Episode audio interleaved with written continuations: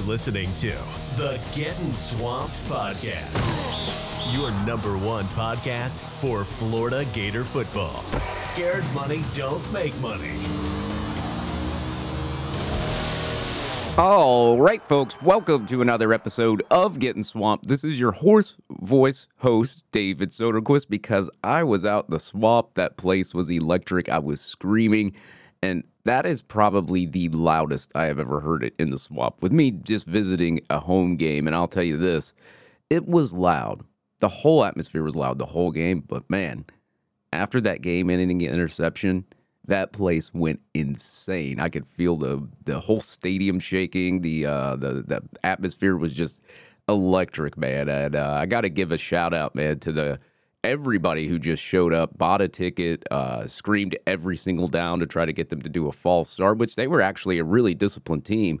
So hats off to the Utah Utes, man. Not really many penalties from the Utes and actually not really many penalties from the Florida Gators, but we'll break it all down here. But shout out to the everybody there at the Harmonic Woods tailgate. Uh, just an awesome tailgate. They throw one every single year. It never upsets, and that's the largest Harmonic Woods tailgate I've ever attended, man.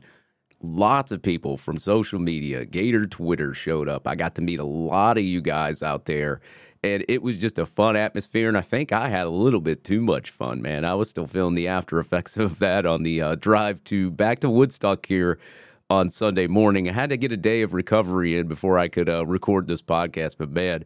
What an atmosphere, man. Just from the tailgating to inside of the stadium. It was just electric, as I said. So, uh, yeah, man, got to do it again. And uh, I'll say this, man Anthony Richardson, good as advertised, as we thought. 23 attempts, 16 completions, 69.6% completion rating, zero interceptions. 70% completion rating, did not turn over the ball. That's what you want to see out of your quarterback every single game. Richardson was 7 for 9 on passes 10 yards or more for 107 yards, 4 for 6 down the middle for 39 yards, and 5 for 6 for 19 yards on throws behind the line of scrimmage to receivers. Got to give your hats off to Anthony Richardson in the short passing game. But I, I, there is one takeaway I did notice about this. There was only one deep shot taken past 20 yards, and it wasn't caught. I believe it was Justin Shorter that was uh, contested with one of their corners there, or I think it was Xzavier Henderson. But anyway, I'll say this, and, and, and I even went on Twitter and I put this out there. I said, you know, I don't miss Dan Mullen whatsoever, but I do miss his offensive play calling. To me, I thought the offense looked pretty vanilla. And look, I get it. It's it's the coaching staff's first game. These are guys that they didn't recruit. They're still trying to figure things out. So whether I complain or not, I have to give credit to the staff. They stuck to their game plan. They didn't flinch no matter what happened in that game. I mean, Florida started off with a drive that was a fumble, and Utah scored off that fumble. They didn't flinch. They stuck to the game plan. They pulled off the upset. They won against a top 10 team in the swamp. So no matter how I complain about how the offense was ran or how the defense looked or anything, they got the W.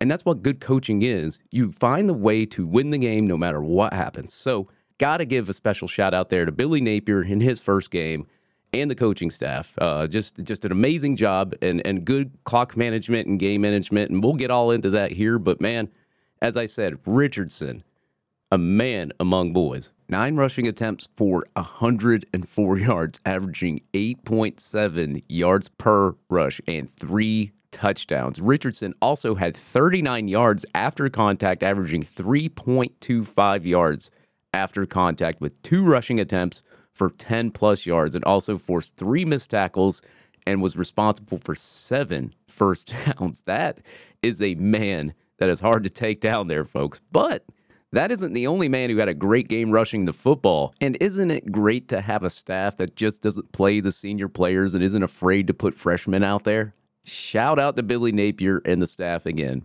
Trevor Etienne, five rushing attempts, 64 yards, averaging 12.8 yards per rush. Did have a fumble there, but was able to recover it. But listen to this on his five sole attempts, he averaged 4.8 yards after contact and forced five missed tackles. Another good one here. On his five attempts, three of those attempts went for 10 plus yards or more, And on every rushing attempt Etienne had, he got the first down. He was five for five when crossing the first down marker. Impressive first game just for the short amount of attempts that Trevor Etienne had, man. So wow, we have got a uh, a good backfield of running backs for the future. I can rest assured that. But hey, we can't forget about the Sun Belt Freshman Player of the Year, Montrell Johnson. 12 attempts, 75 yards, 6.3 yards per attempt, one touchdown, 4.08 yards after contact, three forced missed tackles, four runs of 10 plus yards or more and five total first down runs. Capping off all of that, though, would be Nay'Quan Wright, 10 attempts, 39 yards, 3.9 yards per rush, 2.1 yards after contact, one first down, and one run of 10 plus yards or more. So Nay'Quan, you know, may have not had the best night out of the rushing statistics, but,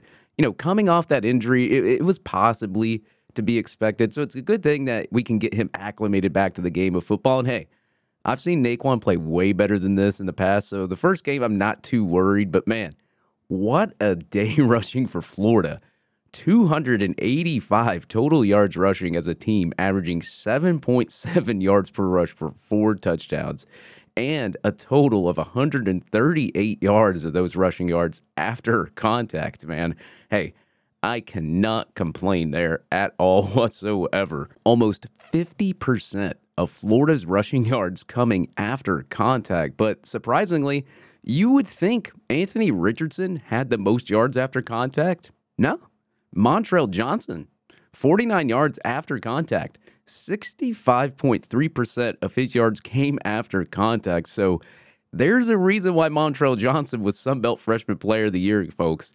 That kid is an absolute stud with the football. Now, of course, he can't be coughing up the football in the first drive of the game and giving Utah seven points, but, you know, he did put the blame on himself. He has to get better hands there, as he said. So did Trevor Etienne. He even put blame on himself, even when he uh, recovered the old fumble and it, it didn't go to Utah. So, you know, you got to clean that up. And, and, we'll get into some of the bad of this game, but I want to get through some of the good first. And uh, yeah, man, just the rushing statistics overall that is an elite rushing attack there, especially last year when you were in the top 25 in rushing and you actually surpassed your average rushing yards from last year, which was, let me look, 206.4 yards uh, per game last year. So you very well surpassed that just in the first game of the season against the number seven team in the nation. As I said, you still can't complain about that. Receiving wise, I, am not going to get too much into that. We didn't have a 100 yard receiver this game, but I mean, basically, we were pounding the ball all game. That was the game plan anyway. But Ricky Pearsall, man, showing why he's the uh, the man to toss it to, man. 67 yards, but average 16.8 yards per reception. Xzavier Henderson, 38 yards, 7.6 per reception. Justin Shorter, 25 yards, 12.5 yards per reception. Montrell Johnson, 14 yards, 14 yards per reception. And that's about really it for the receiving statistics. I mean, Trevor Etienne, he had two receptions. Keon Zipper had one. Daejon Reynolds had one, and Dante Zanders also had one. Not really a uh, a huge, uh, I guess, passing attack. And as I said, you know, I, I talked about Dan Mullen and his passing attack. Look, the the plan was simple wear down Utah's defense, let that heat and humidity get to them, pound the football, and get out of there with a victory. And as I said, that's what Florida did. Now, let's go offensive line here really, really fast. Phenomenal effort from the offensive line. Zero sacks allowed, zero quarterback contacts allowed, only one quarterback hurry allowed this whole game. Got to give your hats off to this offensive line. They did their job. They made sure Anthony Richardson was protected. And it, obviously 285 rushing yards, man. So the offensive line did more than well at its job this game. So I got to give a shout out to everybody, not just one, not Richard Gouraige, not O'Cyrus Torrence, not Eguakun, not Tarquin. Everybody on that offensive line did phenomenal when they were in the game. And if you go to Pro Football Focus, just about every offensive lineman it's rated 70 or above in pass blocking. So, congrats out there to the offensive line. This is what I want to see every single game. Anthony Richardson protected. We need him protected, doesn't need to get hurt, and have an effective rushing attack. And that's exactly what they did. The number seven team in the nation. You heard Billy Napier say, hey, we got 8, 9, 10. We're looking for 11, 12, 13, or something like that. I can't even remember the numbers, but he said we're, we're deep at offensive line. I, I didn't, personally, coming into the season, I thought we were pretty deep on offensive line, like numbers one through six, maybe. Man, seven through eight through nine, 10, and, and beyond all showed out Saturday. So, as I said, hats off to this offensive line. That's a uh, one phenomenal effort from them. And I will say this before I get to the defensive side of the football. Um, as far as offensive line and the numbers, Utah's offensive line did great too. They didn't give up a sack either, but the, the game plans were simple on both sides. Pound the football. When you're pounding the football, you're trying to run the football, you're doing short pass plays, uh, you're not going to get many sacks in that game anyway. It doesn't matter how good your defensive line is if the game plan is is just to rush the football, short pass plays, you're not going to see many sacks anyway. But still, when you got 200 plus yards rushing on top of that, you, you gotta gotta take your hats off and just say, hey, the, the offensive line played pretty damn well. So let's go defense now. And since we're on the lines, we'll go defensive line now. In my opinion, just watching from afar and not having to look at any film or anything like that, just being at the game screaming and uh, being really really buzzed from the Harmonic Woods tailgate uh, looking at that defensive line, the first half they played pretty good. Second half, ooh, it, it, it was kind of nasty. I'm not gonna lie. I, I, I did not like the I don't know. I, I guess I'm not going to say effort because I think they put in effort. I just didn't like the, I guess you could just say I didn't like the results of the second half. So Florida's going to have to clean some stuff up there defensively on that defensive line. But let's go into the numbers here. Florida's pass rushing had two quarterback contacts and a total of 10 quarterback hurries, but zero sacks there. But as I said, you have to give credit to Utah's offensive line and their quarterback too. Cameron Rising, great decision maker, can elude pressure, has good legs that's what he did this whole game. When, when he got pressured, he knew where to run, knew where to throw it, whether it was out of bounds or to a receiver, didn't turn the ball over, didn't force a throw until the end there with the interception in the end zone where everybody erupted. But pretty good quarterback play from Cameron Rising, I'm not going to lie. And Utah had more passing uh, yards than we did. So uh, you got to give credit where credit is due. Utah came to play. They took on Florida's defensive line. They had a good game plan for them eluded pressure for Cameron Rising, made sure he didn't get sacked or take a big hit. So uh, it is what it is, man. Uh, both offensive lines played great. Uh, if you go down the numbers, Gervon Dexter kind of leaded the charge here. He had two total tackles, two quarterback hurries. And if you want to just go pass rush, basically, Brenton Cox, two total tackles, two quarterback hurries as well. The team as a whole only had 12 total tackles in pass rushing so defensive line wise and linebacker wise, I mean, there really wasn't a lot of, I, I, guess, explosive there from that part of the field. But as I said, man, just a great game plan from both teams. It was a, it was a, it was actually not even really a shootout. It was a rush out because everybody was just running the ball. And uh, hey, you know what? We beat Utah in rushing. Utah beat us in passing. So we'll go there next a little bit here. There really wasn't much here for the defensive line, so I don't really want to go in depth into detail here. But let's go into Florida's coverage here now. Florida I would say they had some trouble against those two tight ends we were talking about on the last podcast, me and David Waters. That was expected because we knew how good those tight ends were. We also knew how good their running back, Tavion Thomas, was, and we'll get into those statistics there as well. But Amari Burney, I know he got a lot of flack this game. He gave up the most yardage this game, but you got to kind of take it away when he made the game-winning interception for us in the uh, in the end zone there. So uh, I'll give a shout out there to Amari Burney. He did allow 82 yards, 13.7 yards per reception, and he did allow 43 yards after contact. Excuse me, after the catch. But of course, we know he had that interception, which kind of made up for all of it in this game. Um, Jason Marshall would only allow 30 yards. Ventrell Miller, 30 yards. Trevez Johnson, 25. Jalen Kimber, 22. Rashad Torrence, 10.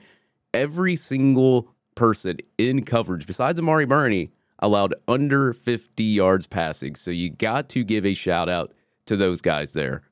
Now, as far as yards after catch, that was kind of messy. 127 yards allowed after the catch and five missed tackles. So I, I, guess the missed tackles were okay, but you really don't want people getting into the secondary anyway. So, but hey, it was a lot better than last year. I think Florida, as a total for 13 games, had 135 missed tackles. So if you divide 13 by one, that's about um, 10 or so missed tackles per game. And I think they were under that this this game. I'm going to have to go check that total here after this. But anyway, as I said, pass coverage wise, Florida, it looked like they didn't do that well, but they actually did pretty good, with the exception of Amari Burney. I know he got some flack, but hey, you got us the interception and the game winning interception. So uh, I guess they could cancel that out. But hey, you know what? Amari Burney just needs to get a little bit better in that pass coverage, man. And, and I think he'll be all right. He did not miss a tackle. The only missed tackles were from Ventrell Miller with one, Jalen Kimber with one, Rashad Torrence with two, and Avery Helm with one. So, as far as defensive backfield, didn't do too bad, actually. Now we can go into run defense. As far as run defense statistics, not too bad either.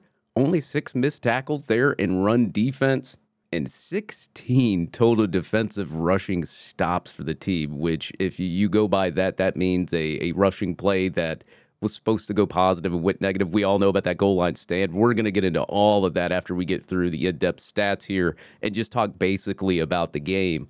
But 33 total tackles in run defense. So Florida actually pretty good in run defense, but not total wise against Tavion Thomas here. They could not stop him. Tavion Thomas, 115 yards rushing, and Cameron Rising also had 91 yards rushing too. And Cameron Rising 4.29 yards after contact. So, yeah, you got to kind of clean that one up, man. Uh, that that's really not that good uh, as far as like the quarterback getting past you and having 4.2 yards after contact. Now, I will say Tavion Thomas only had 2.39 yards after contact, being a 230, 40 pound running back. I mean, and he had 1,100 yards rushing in the Pac 12 last year. So, uh, we all knew this. We knew he was going to be a tough running back to take down. Florida did what they had to do, but it could have been better. I, you know, but we expected this. We expected Tavion Thomas to have some kind of play in this game.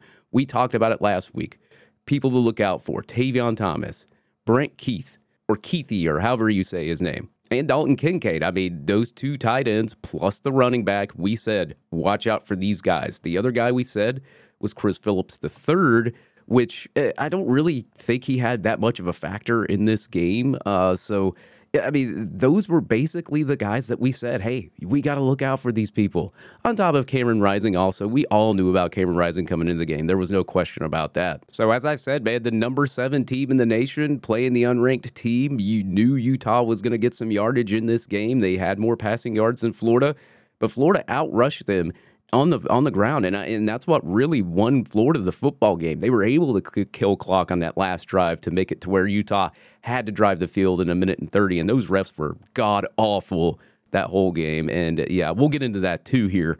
But as I said, man, it was one of those knockdown, drag out fights. Vegas got it right. I mean, the the, the spread I think was two point five uh, before the game, and they were pretty spot on. So you know, a lot of people said, I don't want to bet on this game because it's not a safe game to bet on. Yeah, you're right. It wasn't, unless you bet on some crazy prop bet. But uh, as I said, nobody was touching this game. People knew Florida was a lot better than that 6 and 17 that they saw last year. They knew Anthony Richardson was better than Emory Jones. They knew we lost Jacob Copeland. They knew some of the talent that we lost. Mohamoud Diabate, who had a blunder this game, which was funny. Ty'Ron Hopper, who left the team and, and transferred out.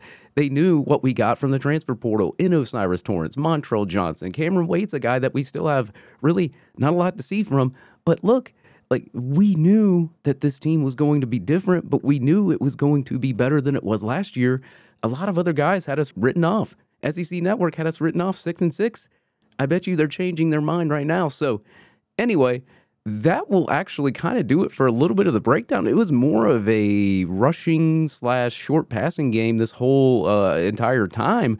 Watching it from the football field, just from the top row. So, total overall, Utah would have 216 total passing yards, 230 total rushing yards. Florida would give up 446 yards of offense. That's something you don't want to see and uh, as I said, we'll get into the basics and my kind of game breakdown on all these drives in the second part of getting swamped. But Florida would answer right back with 451 total offensive yards of their own, 168 yards passing, 280 285. Well, some some sites have it as 283, but they do count negative yardage. Uh, Pro Football Focus does it, so it was 285, 283 per ESPN.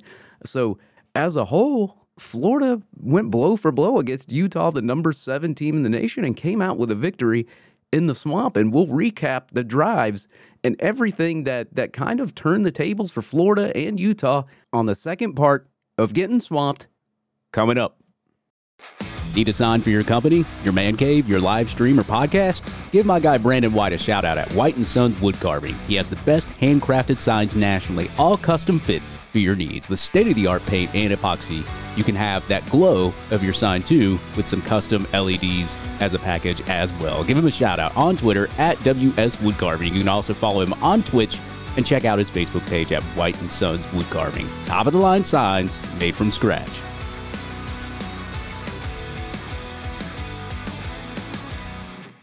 College programs must be competitive in name, image, and likeness. It impacts current athletes and affects the decisions of recruits. And Gator fans can put Florida at the forefront of NIL. The Gator Collective is leading the charge, uniting fans and student athletes like never before. Commit for exclusive content, interactions, and events which bring you closer than ever to your favorite players. Also, by joining the Gator Collective, you're empowering these student athletes to build relationships and develop skills that go far beyond just making money. You're providing an avenue for these Gators to excel in life. NIL will change the landscape of college sports and we can't be left behind. Gator Nation, do your part by joining the Gator Collective today at www.thegatorcollective.com. You're listening to the Getting Swamped podcast with your host, David Soderquist, your number one source for all things college football and Florida Gators. All right, man. That was just some of the in depth statistics from the game, but we all know that statistics are only one half of the story. The eye test and what you see on the field is a different story. So now we're going to kind of go into these drives and what happened in this game and sort of the, uh, I can't really even say blunders, but like some of the things that could have really shifted this game for, for either team here. Now, I mean, you, know, the first drive, I mean, Florida looked good on that first drive. You know, they drive the ball from all the way to the eight to the Utah 32, but Montrell Johnson ran for four yards, looked like a really good run there, but fumbled it to Jonah Elliss, and it got recovered by R.J. Hubert. And he returned it for 47 yards. And the funny part about that is Richardson, people don't know how fast this kid is, man. 240 pounds running a 4 4. He literally chased this dude down. It looked like it was going to be a fumble six. And he knocked him out of bounds into the kicker's net. It was hilarious if you looked at it. It wasn't hilarious as a Florida fan seeing it, you know, being upset about the fumble. But when you go back and look at the game, it is pretty hilarious. But man, Utah would turn that into seven points on only five plays for 25 yards in a minute and 24. And you look at the score and you're saying, well, it was 26 to 29. It was a close game. Uh, really, if you start off there with seven points and you don't give Utah the seven points, you can change the score from 19 to 36, and it's a completely, totally different game. So, you know, Billy Napier, he, he's adamant about making the team earn it, make them earn their yards. Well, I mean, that's a prime example right there of, of what can turn a game. One turnover can kill it for you, folks. So, uh, you know, Montrell Johnson, obviously, he he he gave him, you know, he he took responsibility for that. I mean, it, it happened. It's over with. Whatever.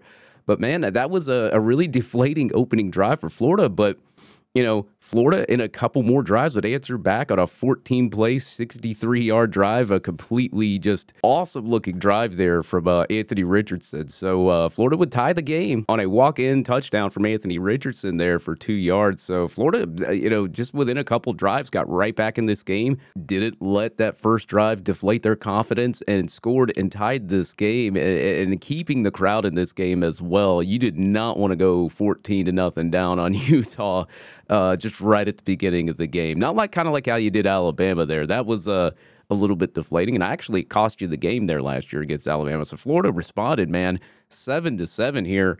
And this is where kind of Florida would start seeing the Tavion Thomas runs, these little short runs, these quick uh, passing, but they would hold Utah to a field goal here. So Florida would get the ball and only have three plays for negative two yards. And I remember this drive distinctly. I remember them running Nay'Quan Wright twice, and that Anthony Richardson would pass it to Xzavier Henderson to the sideline.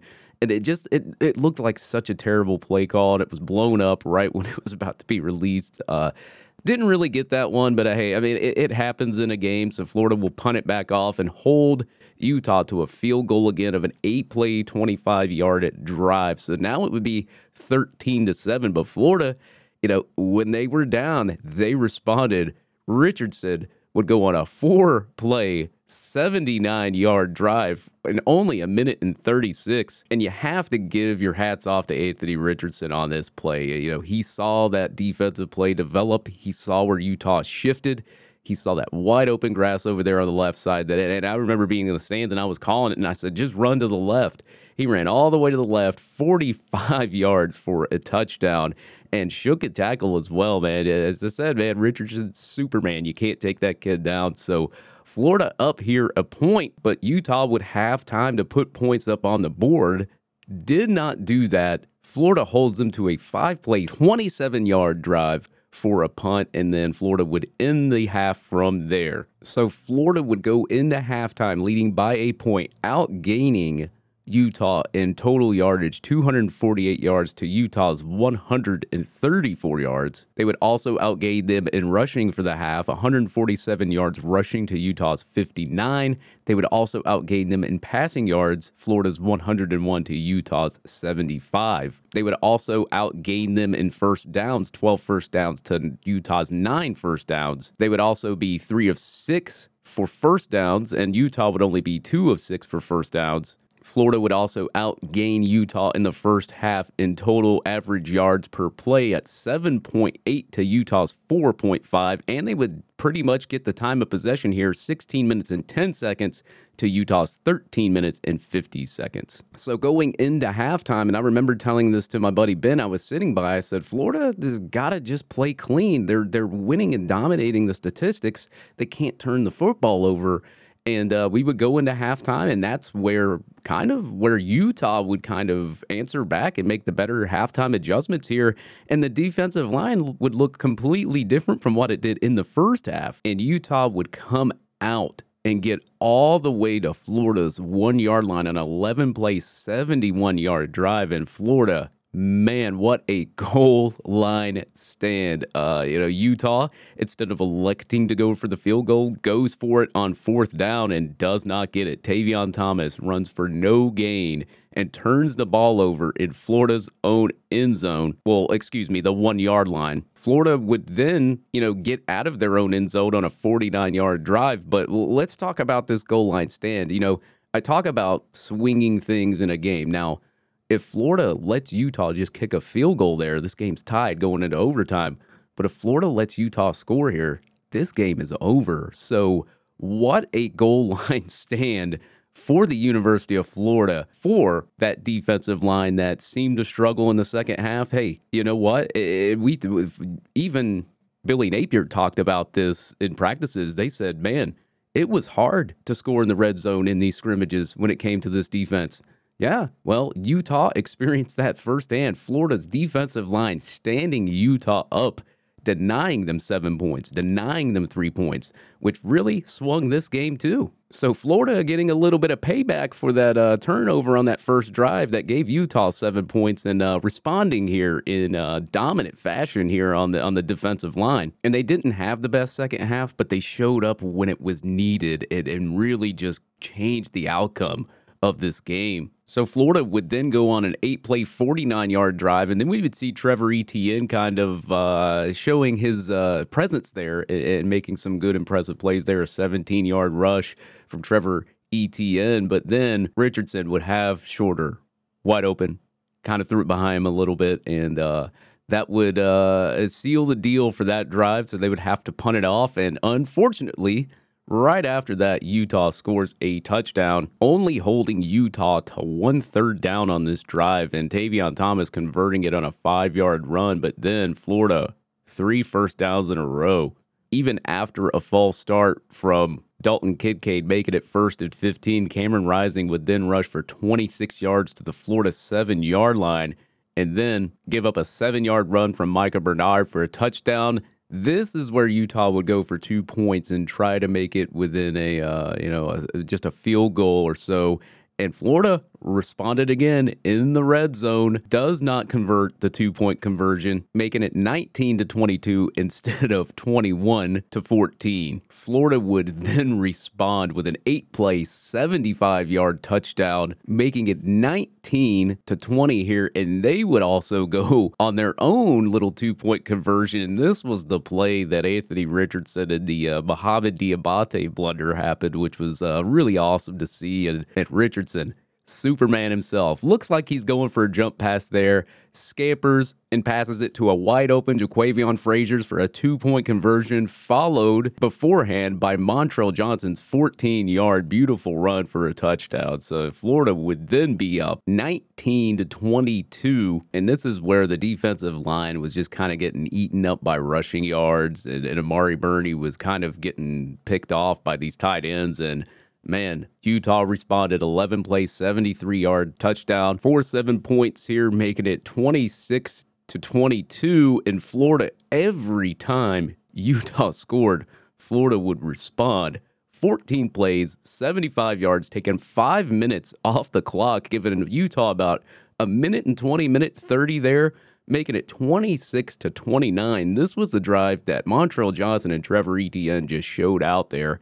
And uh, Florida responded, punching Utah right in the mouth. And, and I'll say this every time Utah scored, Florida responded. They were exchanging blows left and right. And I will say that this last drive of this game was probably the longest drive I have ever seen in my life. And these Pac 12 reps were awful. I don't know how many times they tried to reset this clock to give Utah a chance to score at the end, but they kept doing it. The crowd was getting antsy. I was getting a little irritated. But man, it ended pretty well for the Florida Gators, and I do not have to recap this drive for you folks at all. You know what happened. Rising would drive it all the way to the Florida six, and then it would get intercepted by Amari Burney with 17 seconds left in the game. That crowd, I was up in the top high risers. That place erupted. That was the loudest I have ever heard it in the stadium tons of people giving each other high fives, random people hugging each other, didn't know who they were, didn't care. Florida wins the football game on this drive. And, and, and looking at this drive, too, Cameron Rising almost threw three picks this drive. I mean, there was one where I think it went through Ventrell Miller's hands into a receiver's hands. Utah kind of got lucky on that one. Then you had a dropped interception by somebody else. Can't remember who it was. I was sitting up there in the high risers. Didn't really have time to watch the game review here. But man, you know, Florida did pretty well with, with, with, Cameron Rising. They forced him to throw the football. Uh, like Cameron Rising had to throw the football. I mean, they, they were going to run out of time. And Florida, they responded, man. Amari Burney makes up for his terrible play in this game against these tight ends, gets the interception in the end zone, helps Florida win the football game, and redeems himself a little bit here. So, man, as I said, dude, what a game. I think Florida and, and, and, Utah they have an argument too, man. There was two big things that swung this game. There was actually probably three. You know, Florida doesn't fumble, scores. Utah doesn't get stood up at the goal line and scores. This game could have been different both ways. But uh, say you you give to touchdown to Florida, you give that touchdown to Utah you're still with the same outcome here. So just an amazing interception. And what a first game it was for Sean Kelly to replace Mick Hubert. And we're going to go ahead and play this call for the end of the game because it's just a, a phenomenal call from Sean Kelly. Rising out of the shotgun with Bernard off his right hip, looking to throw, guns it for the end zone. Intercepted! Amari Burney just intercepted it one yard in the end zone.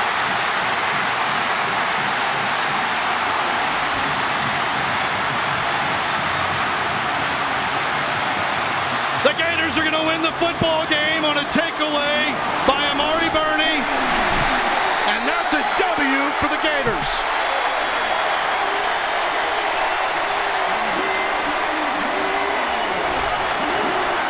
What a first game for Sean Kelly, and what a call, man. I, I still have chills every time I hear the call. I had chills in the stadium, and it was just so loud. And that was one hell of a first game for Sean Kelly. And what a first game you can have too when you sign up for prizepicks.com with promo code SWAMPED. Join prizepicks right now with promo code SWAMP to receive 100% instant deposit match up to $100 on your first deposit. PrizePicks offers every sport you could think of, like MMA, college football, soccer, MLB, you name it, PrizePicks has it. You can also mix picks in the same lineup. I chose the over on Anthony Richardson just this past week.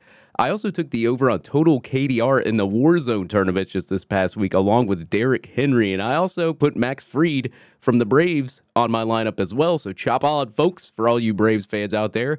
It was just that simple, and I did it in the matter of minutes.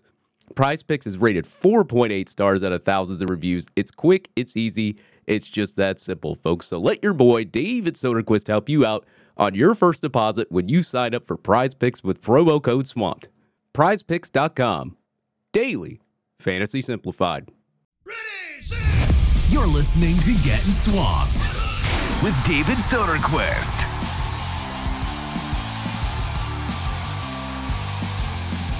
What a game, man. What a game it was. Florida defeats the Utah Utes 29 to 26 and just a good start for the Billy Napier era. And uh, you got to imagine what them recruits were thinking too, watching that game, watching that crowd, and uh, getting pulling through that victory. So we'll need to see and maybe pay attention to recruiting here in this next couple of months or so. So maybe some interesting things will come out of that victory there in the swamp. And you know, I usually do this podcast every Sunday for you folks, and sometimes I have a guest, sometimes I don't. So I will be doing two podcasts a week. I'll be doing a game review for the Saturday game, whoever we are against. So next week it will be Kentucky. I'll do a review after that game, and I'll be doing a preview during the week. So I'll be previewing Kentucky sometime at some point during this week. So you're going to get a double dose of getting swamped here two times a week during the season with some guests mixed in here and there, depending on what the schedules are like. And uh, as I said, man, what a game. I am so happy college football is back. The final totals for the game Utah, 446 yards of offense, Florida, 451 yards of offense. Florida averaging 7.3 yards per rush, Utah averaging 5.9. Florida with 283 yards total rushing, Utah with 230, Utah with 216 total passing yards, Florida with only 168. Florida also with only seven penalties this game instead of like 13 or 14 and, and hardly any false starts. So that that's an improvement. I'd still like to see that penalty level a little bit lower. I'm sure Billy Napier would too. Utah very, very disciplined team when it comes to flags. Only three penalties for 15 yards. First downs, Utah 25, Florida 23.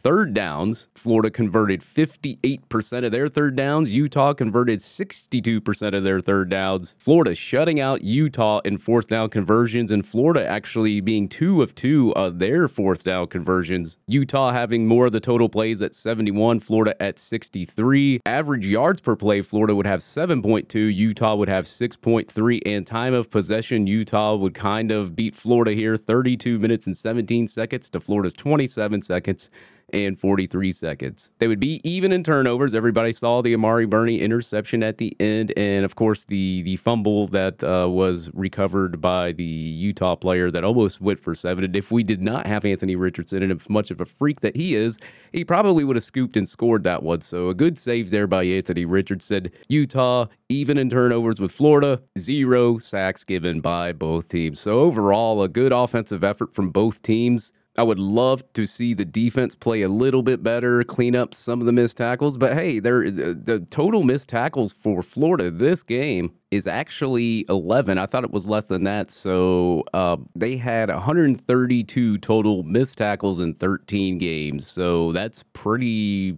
par on average from what they had last year. So hopefully Patrick Toney and the defensive staff could clean that up. If Florida, hopefully they get more than 13 games this year, uh, depending on how good Anthony Richardson and uh, this defensive staff and, and what we do on both sides of the football. So let's hope that that happens. But man, overall, I can't complain with the the plan for the game and, and how Florida, as I said, did not go back on their plan. I would have loved to seen a little bit more from this defensive line and this defense. But uh, as I said, first game, new coaching staff, you got to see what works and what doesn't. And, and hey, sometimes teams get better as the season goes on. So Florida will have a, uh, I guess, I don't even know if it's going to be a daunting task with Chris Rodriguez out for a DUI and Wan'Dale Robinson going to the NFL. And Kentucky just didn't really look impressive to me against Miami, Ohio. But we're going to go all in depth on that preview next week on Getting Swamped. But as I said, it wasn't a perfect game. I don't think any perf there. I don't think there's such thing as a perfect game anyway in, in football. But overall, with the result and us taking down the number seven team in the nation. I can't complain. Utah, we knew had a good offense coming into the game. We knew those players were going to give us trouble. We were just hoping we could minimize that trouble. And in some instances, we did. And then others, we kind of really didn't. So, you know, there'll be things to work on here before playing Kentucky. And check them out, man. Today, there's going to be a couple press conferences. I know they're going on right now as I am recording this podcast, so I will have to review those press conferences here as well. But man, there was some good close games this whole week. I mean, it started off with West Virginia and Pittsburgh. That one was a good one down to the wire. You had that funny game with Oklahoma State and Central Michigan. The Oklahoma State fans not really happy with the t- how the team played. That was a little bit funny looking at the messages message boards there. You know, you had a top five matchup between Notre Dame and Ohio State. Ohio State pulls it off 21 to 10. Georgia dominating Oregon in Bo Nix fashion 49 to 3. Texas A&M shutting out Sam Houston 31 to 0. Texas A&M kind of looking eh, not that great, but uh, you know, they did the job that they went in there and they they beat Sam Houston State. That's all they could do. Excuse me, Sam Houston. NC State having a close one there with East Carolina 21 to 20. Miami beating their chest cuz they beat up on Bethune Cookman. Um, well, I mean, you took care of business. That's what you had to do against the team that you're playing. So I'll give you some uh, some credit there. But uh, I need to see a more impressive win since the uh, the Miami fans are one of the most annoying fan bases out there on Twitter. Uh, but you did the job. You went in there and you did what you had to do against an inferior team. Cincinnati, Arkansas, pretty good game there, man. Arkansas pulls it off 31 to 24. Houston and UTSA close one there, 37 to 35. Penn State and Purdue. Forgot about that one. That one was on after that West Virginia, or excuse me, during the West Virginia Pitt game there. And I didn't have time to watch that game because I had to travel and get to Gainesville. I needed some sleep. So I fell asleep during that game. And man, last night, LSU versus Florida State what a uh, as a lot of people on Twitter they're calling it a mid off because there was just a lot of blunders in that game that was it, it, was a horrible game to watch. Both offensive lines did not play great at all whatsoever. But Jordan Travis, as I said, I'm pretty high on the guy. He doesn't really have pieces around him, but when the pressure was on him, man, and, and that pass rush was getting to him, he had an answer, and LSU really didn't. So um, Florida State proving that dancing on players in films and acting like a complete uh, I don't even know what to call it does does not get you wins against inferior teams. And uh, unfortunately, LSU loses to Florida State. Uh, the LSU fan base already wants Brian Kelly fired, and proving that Florida made the better hire over LSU in week one. But folks, that will do it for this episode of Getting Swamped. And I want to give a shout out, as I said, once again to everybody who showed up for Harmonic Woods. They do these tailgates every game, every year, home and away. If you ever want to join in and participate in the events there, always contact their account on Twitter, send them a DM, they'll let you know where they're at. And they're all good people, man. They they treat everybody equally when they come down and it's a good time, man. And and I will say tailgating from 8 a.m. all the way till the, the game starts is is is an experience from for when you're almost 38 and uh, you don't really feel good on a Sunday. So that's why I kind of didn't really record this on a Sunday. Plus, I had to travel back from from Gainesville. I had a little bit of jet lag there. And uh, I had a little bit of a, a, an Excedrin moment as well when I came home. So always a fun time there, Harmonic Woods. Shout out to Ben Chase, Joe Stasio, some of those other guys uh, that were with me in attendance there. Really, two really great guys. Ben Chase actually got on SEC Network uh, just the other day predicting a Florida win before the Utah game. So now look what you did, Ben. You're the man. But overall, what a week for Billy Napier and his regime, the coaching staff. Got some things to work on here coming up against Kentucky, but hey, that was a high powered offense we just faced. Gave Ohio State fits in their bowl game, and every expert had Florida counted out we responded. We won the football game. Superman himself, Anthony Richardson, does it again. Florida comes out there with the victory. So, everybody, enjoy your Monday, your Labor Day. Clemson and Georgia Tech coming up here on the horizon, and I will be previewing Kentucky with a guest this coming week for you folks. But that will do it for this episode of Getting Swamped, your latest in football statistics, special guests, and social media. Thank you for listening to Getting Swamped.